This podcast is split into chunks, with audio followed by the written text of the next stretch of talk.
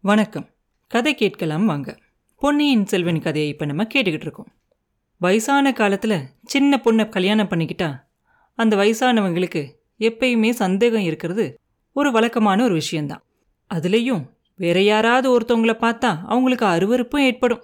பழுவேட்டரையருக்கும் அந்த மாதிரி தான் இப்போ ஒரே அருவறுப்பாக இருந்துச்சு. நந்தினி அவருக்கு முன்னாடி வந்து நின்று பேசிக்கிட்டு இருக்கத அவருக்கு கொஞ்சம் கூட பிடிக்கவே இல்லை. அதே சமயத்தில் நந்தினியை கோச்சிக்கிறதுக்கும் அவரால் முடியலை. அதனால நந்தினி கேட்ட கேள்விக்கு ராணி இந்த உலகத்துல நமக்கு தெரியாதவங்க எத்தனையோ பேர் இருக்காங்க. எல்லாரையும் நம்ம பார்த்து தெரிஞ்சுக்க முடியாது இல்லையா? அதனால நமக்கு ஒன்றும் நஷ்டம் இல்லை அப்படிம்பாரு. இதை கேட்டுக்கிட்டு இருந்த பார்த்திபேந்திரன் ஐயா சோழ நாட்டு பொக்கிஷ மன்னரோட மனைவிக்கு என்ன தெரியாம இருந்தா நஷ்டம் ஒன்றும் இல்லை நஷ்டம் எனக்கு தான். அதனால என்னை நானே அறிமுகப்படுத்திக்கிறேன். அம்மனி என்னை பார்த்திபேந்திர பல்லவன் அப்படின்னு சொல்லுவாங்க அப்படின்னு சொல்லுவான். ஓ அப்படியா? உங்கள் பேரை நான் எங்கேயோ கேள்விப்பட்டிருக்கேனே அப்படின்னு சொல்லுவான் நந்தினி. பார்த்திபேந்திரா ஏன் உன் விருதுகளெல்லாம் விட்டுட்டு பேரை மட்டும் சொல்லிக்கிற? இவ்வளோ தன்னடக்கமும் பணிவும் உனக்கு எப்போ வந்துச்சு? நந்தினி இவன் வெறும் பார்த்திபேந்திரன் இல்லை. வேங்கியும் கலிங்கமும் வென்ற வீரபாண்டியன் தலை கொண்ட பார்த்திபேந்திர பல்லவன் அப்படின்னு சொல்லுவார் பழுவேட்டையர் ஒரு மாதிரி கிண்டலா. ஒரு நிமிஷம் நந்தினியோட முகம் அப்படியே கடுகடுன்னு மாறும். அடுத்த நிமிஷமே கலகலன்னு சிரிக்க ஆரம்பிச்சிருவா. ஐயா வீரபாண்டியன் தலை கொண்ட பெருமையை இன்னும் எத்தனை பேர் தான் சூட்டிக்குவீங்க? அதுக்கு ஏதாவது கணக்கு உண்டா என்ன? அப்படின்னு கேட்பா. அம்மனி தனாதிகாரி என் மேலே உள்ள பிரியத்தால் அந்த மாதிரி சொன்னாரு. உண்மையில் அந்த விருதுக்குரியவன் நான் இல்லை. வீரபாண்டியன் தலை கொண்ட பெருமை ஆதித்த கரிகாலர் ஒருத்தருக்கு மட்டும்தான் உண்டு அப்படின்பா அது ஏன்பா? அப்படி சொல்கிற செத்த பாம்பா அடித்த பெருமையில் உனக்கும் கொஞ்சம் பங்கு வேண்டாமா? அப்படின்னு சொல்லி கிண்டலாக சிரிப்பார் பழுவேட்டரையர். இல்லை அரசே இல்லை. ஆதித்த கரிகாலர் செத்துப்போன பாம்பை கொல்லல. அவர் வாழை ஓங்குனப்ப வீரபாண்டியனுக்கு முழுசா உயிர் இருந்துச்சு. அவன் உயிரை காப்பாத்துறதுக்காக தேவலோகத்து மோகினி மாதிரி ஒரு பொண்ணு வந்து முன்னாடி நின்று கை கூப்பி கெஞ்சினான் வாழை ஓங்குனவன் மட்டும் நானா இருந்தா உடனே அந்த வாழை தூர வீசி எரிஞ்சிருப்பேன். வீரபாண்டியன் பிழைச்சு போகட்டும் அப்படின்னு சொல்லி விட்டிருப்பேன். அப்படின்னு பார்த்திபேந்திரன் பதில் சொல்லிக்கிட்டே நந்தினியோட முகத்தையே உத்து பார்ப்பான். நந்தினி பேச்சு ஒரே ஆபத்தா போய்கிட்டு இருக்கே அப்படின்னு நினைப்பா. உடனே பழுவேட்டரையரை பார்த்து சொல்லுவா நாதா அந்த பழைய கதை எதுக்கு இப்போ? இவர் எதுக்காக இங்கே வந்திருக்காரு அப்படிங்கிறத விசாரிக்கலாமே அப்படின்பா உடனே பழுவேட்டரையர் ஆமா தம்பி பழைய கதை வேண்டாம். உன் கதையை சொல்லு. காஞ்சியில இருந்து புறப்பட்ட? எங்கே போய்கிட்டு இருந்த? இங்கே எதுக்கு இறங்கி வந்த? அப்படின்னு கேட்பாரு நந்தினியை பார்த்ததால அப்படியே அவனையே மறந்து போயிருந்த பார்த்திபேந்திரனும் அவன் வந்த காரியத்தை ஞாபகப்படுத்திக்குவான். ஐயா என்னை மன்னிக்கணும். ஏதேதோ பேசிக்கிட்டு இருக்கேன் பாருங்க. ரொம்ப முக்கியமான செய்தியை கொண்டு வந்திருக்கேன். சோழ நாட்டையே துயர கடல்ல மூழ்கடிக்க செய்யக்கூடிய மாதிரி ஒரு பயங்கரமான செய்தி. ஈழத்துல இருந்து என்னோட இந்த கப்பல்ல தான் இளவரசரும் புறப்பட்டு வந்தார். சுழற்காற்று அடிச்ச சமயத்துல கடல்ல குதிச்சிட்டாரு.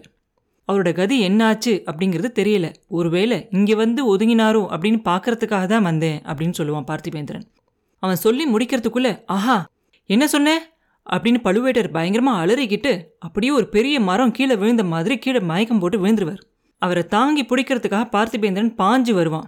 நந்தினி உடனே குறுக்க வந்து அவன் கையை பிடிச்சி தள்ளிட்டு வேகமாக ஓடி போய் பழுவேட்டரையரை தூக்கி அவன் மடியில் போட்டுக்குவா.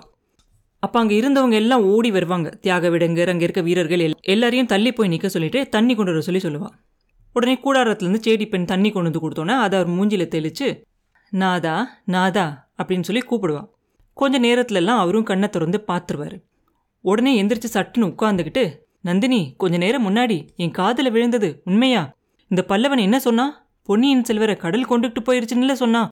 அந்த வீரகுமாரன் சின்னஞ்சிறு பிள்ளையா ஒரு குழந்தையா இருந்தப்போ இந்த கையால தானே அவனை தூக்கி என் தோல்ல வச்சுக்கிட்டு சந்தோஷப்பட்டேன். இதே கையால தானே அவனை சிறைப்பிடிச்சு கொண்டுகிட்டு வர சொல்லி கட்டளை முத்திரையும் வச்சேன். ஐயோ சோழ நாடு என்னை பத்தி என்ன நினைக்கும்? அப்படின்னு பழுவேட்டரையர் அவர் தலையில அடிச்சுக்கிட்டு பயங்கரமா அழுவார். இதுவரைக்கும் நந்தினியும் அவரை இந்த மாதிரி பார்த்ததே இல்லை. யாருமே அவரை இந்த மாதிரி ஒரு நிலைமையில பார்த்ததே கிடையாது. நாதா பதறாதீங்க. இவர் இன்னும் என்ன சொல்றாரு அப்படிங்கிறத முழுசா கேட்கணும்ல. செய்தியை முழுசா கேட்காம நீங்களா ஏன் எதேதோ யோசிச்சுக்கிறீங்க? அப்படின்னு சொல்லுவாள் ஆமா நீ சொல்றது சரிதான். பார்த்திபேந்திரா சீக்கிரமா சொல்லு. பொன்னியின் செல்வர் கடல்ல மூழ்கி இறந்துட்டாரு அப்படின்னு சொன்னியா? அது உண்மையா? இல்ல நீயே ஏதோ கற்பனை பண்ணிக்கிட்டு சொல்றியா? பசியோடு இருக்க புலியோட விளையாடாத. ஜாக்கிரத அப்படின்னு சொல்லுவார் பழுவேட்டரையர். ஐயா மன்னிக்கணும். இளவரசர் இறந்து போயிட்டாருன்னு நான் சொல்லலை. அவ்வளோ பயங்கரமான நஷ்டம் இந்த தமிழகத்துக்கு ஏற்பட்டிருக்கும் அப்படின்னு நானும் நம்பல. சுழிக்காற்று பயங்கரமா அடிச்சுக்கிட்டு இருந்தப்ப அவர் கப்பல்ல இருந்து கடல்ல குதிச்சிட்டாரு. அப்படின்னு தான் நான் சொன்னேன். கடவுளோட அருளால அவர் ஒருவேளை பிழைச்சிருக்கலாம் இல்லையா? இந்த கடற்கரையில் வந்து ஒதுங்கி இருக்கலாம் இல்லையா? அந்த ஆசையோட தான் பார்க்கறதுக்காக நான் இங்கே வந்தேன் அப்படின்னு சொல்லுவான். சுழிக்காட்டு அடிக்கும்போது கடல்ல குதிச்சாரா? எதுக்காக? ஏன் குதிச்சாரு? உன்னோட கப்பல்ல அவர் ஏன் ஏறி வந்தாரு? அவர் குதிச்சப்ப நீ என்ன செஞ்சுக்கிட்டு இருந்த? அப்படின்னு அடுக்கடுக்கா பழுவூர் அரசர் கேள்வி கேட்டுக்கிட்டே இருப்பார். நந்தினி உடனே ஐயா இவர் இலங்கைக்கு எதுக்காக போனாரு அப்படிங்கறதுல விவரமாக விவரமா சொல்லட்டுமே அப்படின்னு சொல்லுவா. ஆமா உள்ளது உள்ளபடியே சொல்லு. உண்மையை சொல்லலைன்னா நீ உயிரோட தப்பிக்க முடியாது. உன்ன அப்படின்னு சொல்லி பல நர நரன்னு கடிச்சுக்கிட்டே சொல்லுவார் பழுவேட்டரையர். அரசே உண்மையை தவிர நான் வேற எதையும் சொல்ற பழக்கம் எனக்கு இல்லை. நான் பொய் சொல்ல நினைச்சா கூட என் நாக்கு சொல்லாது. கேளுங்க. நீங்களும் கடம்பூர் சம்புவரையரும் இன்னும் நிறைய பேரும் சோழகுலத்துக்கு விரோதமா சதி செய்றீங்க அப்படின்னு காஞ்சி நகரத்துக்கு செய்தி வந்துச்சு. அப்படின்னு அவன் சொன்ன உடனே பொய் பொய் அது சுத்த பொய் அப்படிம்பாரு பழுவேட்டரையர். செய்தி பொய்யா இருக்கட்டும். அதுதான் நானும் நினைக்கிறேன். காஞ்சிக்கு வந்த செய்தியை நான் உங்ககிட்ட சொன்னேன். அதனால திருக்கோவிலூர் மலையமானும் ஆதித்த கரிகாலரும் என்னை ஈழத்துக்கு அனுப்புனாங்க. அருள்மொழிவர்மரை கையோடு கூட்டிட்டு வரும்படி சொன்னாங்க. இப்படி ஆரம்பிச்சு பார்த்திபேந்திரன் இலங்கையில் நடந்த எல்லாத்தையும் அவனுக்கு தெரிஞ்ச வரைக்கும் விவரமாக சொல்லி முடிப்பான். கதை முடிஞ்சதும் பழுவேட்டரையர் கடவுளே சோழ நாட்டுக்கு இவ்வளோ பெரிய கேடு வந்துருச்சே. இந்த பாவியால தானே வந்துச்சு. இளவரசரை சிறைப்படுத்தி கொண்டுகிட்டு வர சொல்லி நான் தானே கட்டளை போட்டேன். நான் தானே அந்த கப்பலெல்லாம் அனுப்பிச்சேன் அப்படின்னு சொல்லி கதறுவார். அரசே இதில் உங்களோட தப்பு ஒன்றுமே இல்லை. நீங்கள் கட்டளையை அனுப்பாமல் இருந்திருந்தாலும் இந்தோ இங்கே இருக்காரே இவரோட கப்பலில் இளவரசர் ஏறி காஞ்சிக்கு போயிருப்பார் இல்லையா? வீணா ஏன் நொந்துக்கிறீங்க? அப்படின்னு சொல்லிக்கிட்டே நந்தினி அந்த சமயத்தில் அவள் குரலை ரொம்ப தாழ்த்தி மெதுவாக போய் பழுவேட்டரையரோட காதில் ஏதோ ஒன்று சொல்லுவாள் உடனே அவரும் கொஞ்சம் சந்தோஷமாயிருவாரு. ஆமாம் ஆமாம் அது எனக்கு தெரியாமல் போயிடுச்சே அப்படிம்பாரு. அதுக்கப்புறம் பார்த்திபேந்திரனை பார்த்து சொல்லுவார் பல்லவா உன் கப்பலுக்கு போய் நான் சோதிச்சு பார்க்கணும். அது வரைக்கும் நீ இங்கேயே இருக்கணும். இங்கேருந்து தப்பிக்க மட்டும் முயற்சி பண்ணாத. அப்படி நீ ஓடுன அப்படின்னாக்க இங்கே இருக்க வீரர்கள்கிட்ட சொல்லி வேலெறிஞ்சு உன்னை கொல்லும்படி சொல்லிடுவேன் ஜாக்கிரதை. முதுகுல காயத்தோட சாகாத. உன் பரம்பரை வீர பரம்பரை அப்படின்னு சொல்லுவார். நன்றி ஐயா தப்பிச்சு ஓடுற எண்ணமே எனக்கு கிடையாது. அப்படியே எனக்கு ஒரு எண்ணம் இருந்தாலும் அதை யாராலையும் தடுக்க முடியாது. முதுகில் காயம் படுற உத்தேசமும் எனக்கு இல்லை அப்படின்னு சொல்லுவான் பல்லவன். உடனே நந்தினி சொல்லுவா இவரை பற்றி நீங்கள் கவலைப்பட வேண்டாம் நான் பார்த்துக்கிறேன் தப்பிச்சு ஓட பார்த்தா இதோ இங்கே இருக்கு பாருங்க கத்தி. இது உடனே இவரோட மார்பில் பாயும். நீங்கள் நிம்மதியாக போய் கப்பலை சோதிச்சு பார்த்துட்டு வாங்க. மாலுமிகளையும் விசாரிங்க. இவர் சொல்றதெல்லாம் உண்மைதானா அப்படின்னு. அப்படின்னு நந்தினி சொல்லிக்கிட்டு அவளோட கத்தியை எடுத்து காட்டுவான் ராணி உனக்கு ஏன் இந்த பொறுப்பு? நீ கூடாரத்துக்குள்ளே போய் இரு. இல்லை தியாக விடங்கரோட வீட்டுல போய் இரு. இவனை நம்ம வீரர்கள்லாம் பார்த்துக்குவாங்க இல்லை இவனையும் வேணும்னாலும் என்னோட கப்பலுக்கு கூட்டிகிட்டு போகிறேன் அப்படின்னு சொல்லுவார் பழுவேட்டரையர். நான் வரல ஐயா. நான் உங்களோட வந்தா மறுபடியும் உங்களுக்கு என் மேலே சந்தேகம் வரும். மாலுமிகள் எல்லாம் எனக்காக சாட்சி சொல்கிறத நினச்சிக்குவீங்க. நான் இங்கேயே இருக்கேன். இங்கேருந்து நகர மாட்டேன் கவலைப்படாமல் போயிட்டு வாங்க அப்படின்னு சொல்லுவான் பார்த்திபேந்திரன் நாதா நீங்கள் கப்பல்லேருந்து திரும்பி வர வரைக்கும் நானும் இங்கேயே தான் இருக்க போகிறேன் இங்கே இருந்தபடியே உங்களையே பார்த்துக்கிட்டே இருப்பேன் அப்படின்னு சொல்லுவான் நந்தினி. அதுக்கப்புறம் பழுவேட்டரோட காது கிட்ட போய் இவன் இங்கிருந்து ஏதாவது தெரிஞ்சுக்க வந்திருந்தானா? என்ன பண்ணுறது யாருக்கு தெரியும்? அப்படியே இல்லைனாலும் இளவரசரை பற்றிய செய்தி நீங்கள் திரும்பி வர வரைக்கும் இங்கே வேற யாருக்கும் தெரியக்கூடாது அப்படின்னு சொல்லுவான் நந்தினி. பழுவேட்டரையர் உடனே தலையாட்டிட்டு படகுல ஏறி அந்த கப்பல் நோக்கி போவார்.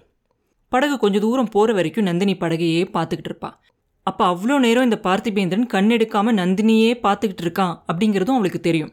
கொஞ்ச நேரம் கழிச்சு சட்டுன்னு அவன் பக்கம் திரும்பி பார்ப்பா அவள் பார்த்த உடனே அவன் தலை குனிவான் அப்படின்னு அவள் எதிர்பார்ப்பா. ஆனால் அவள் பார்த்ததுக்கப்புறமும் கீழே குனியாம அவளையே பார்த்துக்கிட்டு இருப்பான். உடனே நந்தினி அவளோட கத்தி எடுத்து மறுபடியும் காட்டி ஜாக்கிரதை தப்பிச்சு ஓட வேண்டாம் அப்படின்னு சொல்லுவா. தேவி கத்தியை காட்டி ஏன் பயமுறுத்தணும்? தப்பிக்கிறதாவது ஓடுறதாவது. வலையில மாட்டின மீன் எங்கேயாவது தப்பிச்சு ஓட முடியுமா? நீங்கள் விரிச்ச வலையில் மாட்டினா அப்படின்னு அவன் சொல்லிக்கிட்டு இருக்கும்போதே ஐயா என்ன சொல்கிறீங்க என்னை மீன் பிடிக்கிற பெண்ணு நான் சொல்கிறீங்க இது பழுவூர் அரசர் காதில் மட்டும் விழுந்தா? அப்படின்னு சொல்லுவேன் நந்தினி. அதை பற்றி நான் கவலைப்படலை. தேவி ஆனால் மீன் பிடிக்கிற வலையை பற்றி நான் சொல்லலை. உங்களோட கண்கள் போடுற மோக வலைய சொல்கிறேன் அப்படின்னு அவன் சொல்லிகிட்டு இருக்கும்போதே சிச்சி என்ன தைரியம் உங்களுக்கு? மீன் பிடிக்கிற பொண்ணுன்னு சொல்லியிருந்தா கூட தப்பில்லை. என் கண்களால் மோக வலை விரிக்கிற பெண்ணுன்னு என்ன சொல்கிறீங்க அப்படின்னு நந்தினி கேட்க மன்னிக்கணும். அப்படி நான் சொல்லியிருக்க வேண்டியதில்லை. நீங்கள் வேணும்னே வலை விரிக்கணும் அப்படிங்கிற அவசியமே இல்லை. சிலந்தி பூச்சி எதுக்காக வலையெல்லாம் நெய்யுது? ஈய பிடிக்கிறதுக்காகவா? இல்லை. அந்த பூச்சி அது இருக்கிறதுக்காக ஒரு வலையை பின்னுது. ஆனால் ஈ எல்லாம் போய் தானாக அந்த வலையில் விழுது. அப்படின்னு அவன் சொன்ன உடனே என்ன சிலந்தி பூச்சி நான் சொல்கிறீங்க அவ்வளோ பயங்கரமாவா நான் இருக்கேன்? அப்படின்னு நந்தினி கேட்க இல்லை இல்லை. நான் தீபம்னு சொல்லியிருக்கணும். தீபம் எரியறது விட்டில் பூச்சிக்காக இல்லை. தீபம் எரிஞ்சு அது சுற்றில எல்லாருக்கும் ஒளி வீசுறதுக்காக. அந்த அசட்டு விட்டில் பூச்சி தான் அது பழம் அப்படின்னு நினச்சிக்கிட்டு போய் அதில் விழுந்து செத்து போகுது. அப்படின்னு பார்த்திபேந்திரன் சொன்ன உடனே ஒரு சின்ன காற்று குப்புன்னு அடித்தாலும் அந்த தீபம் அணைஞ்சு போயிடும் வாயால் ஊதி கூட அணைச்சிடலாம் தீபத்தோட சக்தி அவ்வளோதான் அப்படின்னு நந்தினி சொல்ல தீபம் அணைஞ்சிரும் ஆனால் பூர்ண சந்திரனை யாராவது அணைக்க முடியுமா? அப்படின்னு மறுபடியும் வர்ணனைய ஆரம்பிப்பான் பல்லவன். அப்போ நந்தினி சொல்லுவா பல்லவ குல மன்னவர்களோட கவிதா ரசனையை பத்தி நிறைய கேள்விப்பட்டிருக்கேன். அதெல்லாம் உண்மைதான் அப்படின்னு இப்பதான் எனக்கு தெரியுது அப்படின்னு சொல்லுவா. புராணங்கள்லையும் காவியங்கள்லையும் நான் படித்ததையும் கேட்டதையும் நேத்திக்கு வரைக்கும் நான் நம்பலை. இன்னைக்கு தான் அதில் எனக்கு நம்பிக்கையே வந்திருக்கு அப்படின்பான் பார்த்திபேந்திரன் உடனே. எதை பற்றி சொல்கிறீங்க அப்படின்னு நந்தினி கேட்க பெண்களாக பிறந்த சிலர் வந்து வானத்தையும் பூமியையும் அவங்க காலடியில் போட்டுக்கிற சக்தி உள்ளவங்க அப்படின்னு கேள்விப்பட்டிருக்கேன். பாட்கடலில் கடைஞ்சு அமுதம் எடுத்துக்கிட்டு இருந்த அசுரர்களை மோகினி ஏமாத்திட்டு போனா. அதே மாதிரி மேனகையால் விஸ்வாமித்ரரோட தவம் கெட்டு போச்சு. கோவலன் மாதவியோட மோக வழியில் விழுந்து கிடந்தான். தசரதர் கைகேயிக்காக ராமரை காட்டிக்கு அனுப்பிச்சா அப்படின்னு இப்படியே அடுக்கிக்கிட்டே போவான் பல்லவன். போதும் ஐயா போதும். இந்த உதாரணம்லாம் எதுக்காக சொல்கிறீங்க அப்படின்னு நந்தினி கேட்க தெரியலையா தேவி யாருக்கு உதாரணமாக சொல்கிறேன் அப்படின்னு உங்களுக்கு உண்மையாகவே தெரியலையா? அப்படின்னு கேட்பான். எனக்கு இதை உதாரணமாக சொல்கிறதா இருந்தால் அதோட வேறு பெரிய தப்பு வேறு எதுவுமே இருக்க முடியாது அப்படின்னு நந்தினி சொல்ல தப்பொன்னும் இல்லை அவங்களோட சக்தியை விட உங்களோட சக்தி குறைஞ்சதே இல்லை அப்படின்னு சொல்லுவான் பார்த்திமேந்திரன். நீங்கள் சொல்கிறது உண்மைக்கு மாறாக இருக்கு. அப்படி நந்தினி சொல்ல இவன் அது எப்படின்னு கேட்க பழுவூர் அரசரை நான் வேணும்னு தான் கப்பலுக்கு அனுப்பிச்சேன். உங்ககிட்ட ஒரு முக்கியமான விஷயத்தை பற்றி கேட்கணும் அப்படின்னு சொல்லுவான். உங்களோட எண்ணத்தை புரிஞ்சுக்கிட்டு தான் நானும் அவரோட போகாமல் இங்கேயே நின்னேன் அப்படிம்பான் பார்த்திபேந்திரன் வீரபாண்டியனை ஒரு பெண் காப்பாற்ற முயற்சி செஞ்சா அப்படின்னும் ஆதித்த கரிகாலர் அதை பொருட்படுத்தலை அப்படின்னு நீங்கள் சொன்னீங்க இல்லையா? அந்த பெண் யாரு அப்படின்னு உங்களுக்கு தெரியுமா? அப்படின்னு கேட்பா. ஆமாம் சொன்னேன். அந்த பெண் இப்போ பழுவூர் அரண்மனையில் இருக்கக்கூடிய இளையராணி நந்தினி தேவி தான் அப்படின்பா.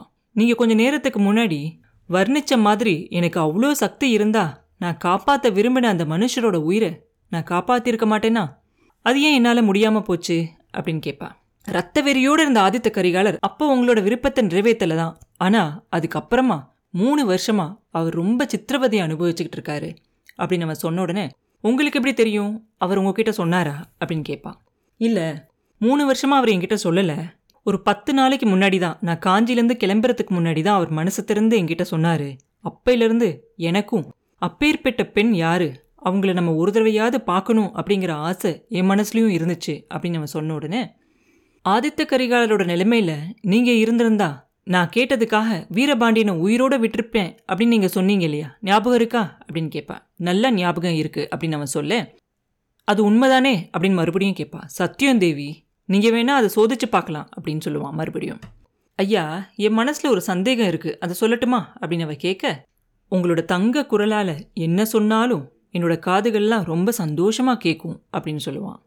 நீங்கள் என்னை சோதிச்சு பார்க்கறதுக்காக தான் இப்படி பேசுறீங்க அப்படின்னு சந்தேகப்பட்டேன். நான் விரிக்கிற மூக விலையை பற்றி பேசி நீங்கள் எனக்கு வலை விரிக்க பார்க்குறீங்க அப்படின்னு நினச்சேன். என்னை பற்றி எல்லாத்தையும் தெரிஞ்சுக்க விரும்புறீங்க அப்படிங்கிறதையும் நான் நினச்சேன் அப்படின்னு சொல்லுவான் பார்த்திபேந்திரனுக்கு ஒரு நிமிஷம் தூக்கி வாரி போகிறோம் ஆரம்பத்தில் அவன் அப்படி தான் பேச ஆரம்பிச்சான். ஆனால் ஏதோ ஒரு நிமிஷத்தில் அவனையே மறந்து அவளோட மோக விலையில் அவனாக தன்னால் மாட்டிக்கிட்டான். ஆனால் அதை வெளியில் காட்டிக்காம தேவி நான் உங்களை அப்படி சோதிச்சு பார்த்தேன் அப்படிங்கிறது உண்மையாக இருந்தால் என் தலையில் இடி விழுகட்டும் அப்படின்னு சொல்லுவான். ஐயோ அப்படியெல்லாம் சொல்லாதீங்க அப்படின்னு உடனே நந்தினி அலறுவா.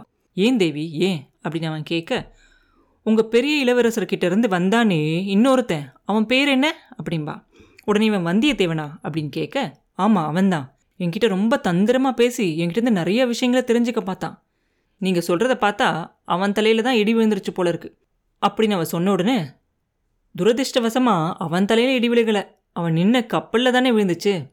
அதனால அவனுக்கு ஆபத்து வந்து சின்ன இளவரசரையும் சேர்த்துல பிடிச்சிக்கிட்டுச்சு அப்படின்னு சொல்லுவான் பார்த்திபேந்திரன். பாவம் பழையாற இளைய பிராட்டியை நினைச்சாதான் எனக்கு பரிதாபமா இருக்கு. அவ இந்த உலகத்துல ரொம்ப பிரிய வச்சிருந்த ரெண்டு பேரும் ஒரே நேரத்துல செத்து போயிட்டாங்க. என்ன ஒரு கெட்ட நேரம் அப்படின்பா நந்தினி. தேவி ரெண்டு பேர் யாரு? அப்படின்னு பார்த்திபேந்திரன் கேட்க நீங்க சொன்ன ரெண்டு பேரு தான் இளைய பிராட்டிக்கு தம்பி மேல ரொம்ப உயிர் அப்படின்னு அவ சொல்லிக்கிட்டு இருக்கும்போதே அதுதான் உலகத்துக்கே தெரிஞ்ச விஷயமாச்சே இன்னொருத்தர் யாரு? அப்படின்னு அவன் கேட்க ஏன்? உங்கள் பெரிய இளவரசர் அனுப்பிச்சார் இல்லையா? அந்த தூதன் தான் அப்படின்பா வந்தியத்தேவனையா சொல்கிறீங்க அப்படின்னு கேட்பான் பார்த்திபேந்திரன். அவனைத்தான் அப்படின்னு நந்தினி சொல்ல சிச்சி சோழ சாம்ராஜ்யத்தையே ஆட்டி வைக்கிற சக்தி வாய்ந்த பழையாற இளைய பிராட்டி போயும் போயும் அவன் மேலேயா? அப்படின்னு கேட்பான். ஆமாம் அந்த வாலிபன் மேலே தான் அவ ரொம்ப ஆசை வச்சிருக்கா. அதனால தான் அவனை பழுவேட்டரையரோட தண்டனையிலிருந்து காப்பாத்துறதுக்காக ஓலை கொடுத்து இலங்கைக்கு அனுப்பிச்சு வச்சா. பாவம் இந்த கிழவர் இவரால் தான் இளவரசருக்கு இந்த நிலைமை ஆயிடுச்சு அப்படின்னு துடிச்சுக்கிட்டு இருக்கார். உண்மையிலேயே அதுக்கு இளைய பிராட்டி தான் காரணம். அவன் மட்டும் ஓலை கொடுத்து அனுப்பாமல் இருந்தா அப்படின்னு நந்தினி சொன்ன உடனே உண்மை உண்மை இந்த விபரீதம் எல்லாம் ஏற்பட்டே இருக்காது அப்படின்பா பார்த்திபேந்திரன் என் கணவர் கப்பல்லேருந்து திரும்பி வந்ததுக்கப்புறமா இந்த உண்மையை மட்டும் நீங்கள் அவர்கிட்ட எடுத்து சொல்கிறீங்களா சொன்னால் எனக்கு நீங்கள் உதவி செஞ்ச மாதிரி ஆகும் அப்படின்பா. அம்மனி உங்ககிட்ட நல்ல பேர் வாங்குறதுக்கு இது ஒண்ணுதானா வழி? நீங்க எனக்கு வேற ஏதாவது வேலை கொடுக்க கூடாதா? அப்படின்னு கேட்பான் பார்த்திபேந்திரன். ஐயா என்கிட்ட நல்ல பேர் வாங்குறதுக்கு இத்தனையோ நூறு வழிகள் இருக்கு அப்படின்னு அவ சொன்ன உடனே அதுல ஏதாவது ரெண்டு மூணையாவது என்கிட்ட சொல்லுங்க. ஆதித்த கரிகாலருக்கும் அப்படியே சந்தர்ப்பம் ஏதாவது ஒன்று கொடுங்க. ஏன்னா அவரும் இரவு பகலா உங்களுக்காக ஏதாவது செய்ய முடியாதா? அப்படின்னு துடி துடிச்சுக்கிட்டு இருக்காரு. அப்படின்னு அவன் சொன்ன உடனே இது சத்தியமா? ஒரு பெண்ணோட விருப்பத்தை நிறைவேற்றுறதுக்காக அவ எது சொன்னாலும் செய்யக்கூடிய மனுஷனா நீங்க? அப்படின்னு கேட்பா நந்தினி. எந்த பெண் அப்படிங்கிறத பொறுத்தது தேவி. நேத்து வரைக்கும் நான் பார்த்துருக்க எந்த பெண் சொன்னாலும் நான் எதையுமே கேட்டிருக்கவே மாட்டேன். எதுவும் செஞ்சிருக்கவும் மாட்டேன். சொன்னா சிரிச்சிருப்பேன். இன்னைக்கு அப்படி இல்லை. நீங்க சொல்லி பாருங்க. எனக்கு நூறு உயிர் இருந்தா அவ்வளவையும் உங்களோட விருப்பத்தை நிறைவேற்றுறதுக்காகவே நான் கொடுத்துருப்பேன். ஆயிரம் சாம்ராஜ்யங்கள் என் கையில் இருந்திருந்தா அவ்வளவையும் உங்கள் விருப்பத்துக்காக தியாகம் செஞ்சுருப்பேன். நீங்கள் எதெல்லாம் கேட்குறீங்களோ அதெல்லாம் செய்யறதுக்காக நான் தயாராக இருப்பேன். கொடிய பகைவர்களை கூட மன்னிக்க சொன்னால் மன்னிச்சிருவேன். உயிர் நண்பர்களோட தலையை கொண்டு வந்து உங்கள் காலடியில் போட சொன்னாலும் போட்டுருவேன். அதுக்கப்புறம் தான் மறுகாரியம் பார்ப்பேன் அப்படின்னு சொல்லி வெறி கொண்டவன் மாதிரி பேசுவான் பார்த்திபேந்திரன். அவன் தலையிலேருந்து கால் வரைக்கும் அப்படியே நடுங்கும். அவன் வாயில் வந்த சொற்கள் எல்லாம் அப்படியே குளரும். உதடுகளெல்லாம் துடிதுடுக்கும் பல்லெல்லாம் அப்படியே கடிச்சுக்குவான். மூச்சு விடுற சத்தம் அப்படியே கொல்லன் உலையில் இருக்கிற சத்தம் மாதிரி கேட்கும் பார்த்திபேந்திரனோட இந்த மாறுதல் நம்ம எல்லாருக்குமே ஒரு ஆச்சரியமாக தான் இருக்கும். ஏன்னா அவன்கிட்ட போய் நீ இப்படியெல்லாம் ஆக போற? அப்படின்னு நம்ம முதல் நாள் போய் சொல்லியிருந்தோன்னா கண்டிப்பாக அவன் நம்பியே இருக்க மாட்டான். இதுக்கப்புறம் பின்னாடி ஒரு காலத்தில் வரும்போது அவன் கூட நம்ம இப்படியெல்லாம் நடந்திருக்கோமே அப்படின்னு யோசிக்கிற மாதிரி ஒரு சந்தர்ப்பம் கூட ஏற்படலாம். ஆனால் இது பார்த்திபேந்திரனை பற்றிய அதிசயம் மட்டும் இல்லை. இது மனிதர்களோட இயற்கையான ஒரு ரகசியம்தான். ரொம்ப நாள் கெட்ட பழக்கங்களோடு இருக்கவங்க கொஞ்ச நாள் கழித்து எல்லாத்தையும் மறந்து ரொம்ப நல்லவங்களாக மாறி இறை பக்தி மிகுந்து கடவுளை போய் சேர்றாங்க. அதே மாதிரி ஒரு சிலர் ரொம்ப நாளாக ரொம்ப உண்மையானவங்களா நல்ல வாழ்க்கையாக வாழ்ந்துட்டு திடீர்னு ஒரு நாள் வழுக்கி விழுவாங்க. அப்படி விழும்போது அதில் பாதாளத்திலே போய் விழுந்துருவாங்க. பார்த்திபேந்திரன் இப்படி ஆவேசம் பொங்க பேசிக்கிட்டு இருந்ததை கேட்டுக்கிட்டு இருந்த நந்தினி போதும் ஐயா போதும். நிறுத்துங்க. அவ்வளோ பயங்கரமான காரியம் எதையும் நான் செய்ய சொல்லி உங்ககிட்ட சொல்ல மாட்டேன். உங்களுக்கும் எனக்கும் ஏத்த மாதிரி சந்தோஷம் கொடுக்கக்கூடிய ஒரு வேலையை தான் நான் உங்ககிட்ட சொல்ல போகிறேன் அப்படின்னு சொல்லுவாள் அப்புறம் என்ன நடந்துச்சு? அப்படிங்கிறத அடுத்த பதிவில் பார்ப்போம் மீண்டும் உங்களை அடுத்த பதிவில் சந்திக்கும் வரை உங்களிடமிருந்து விடைபெறுவது உண்ணாமலே பாபு. நன்றி.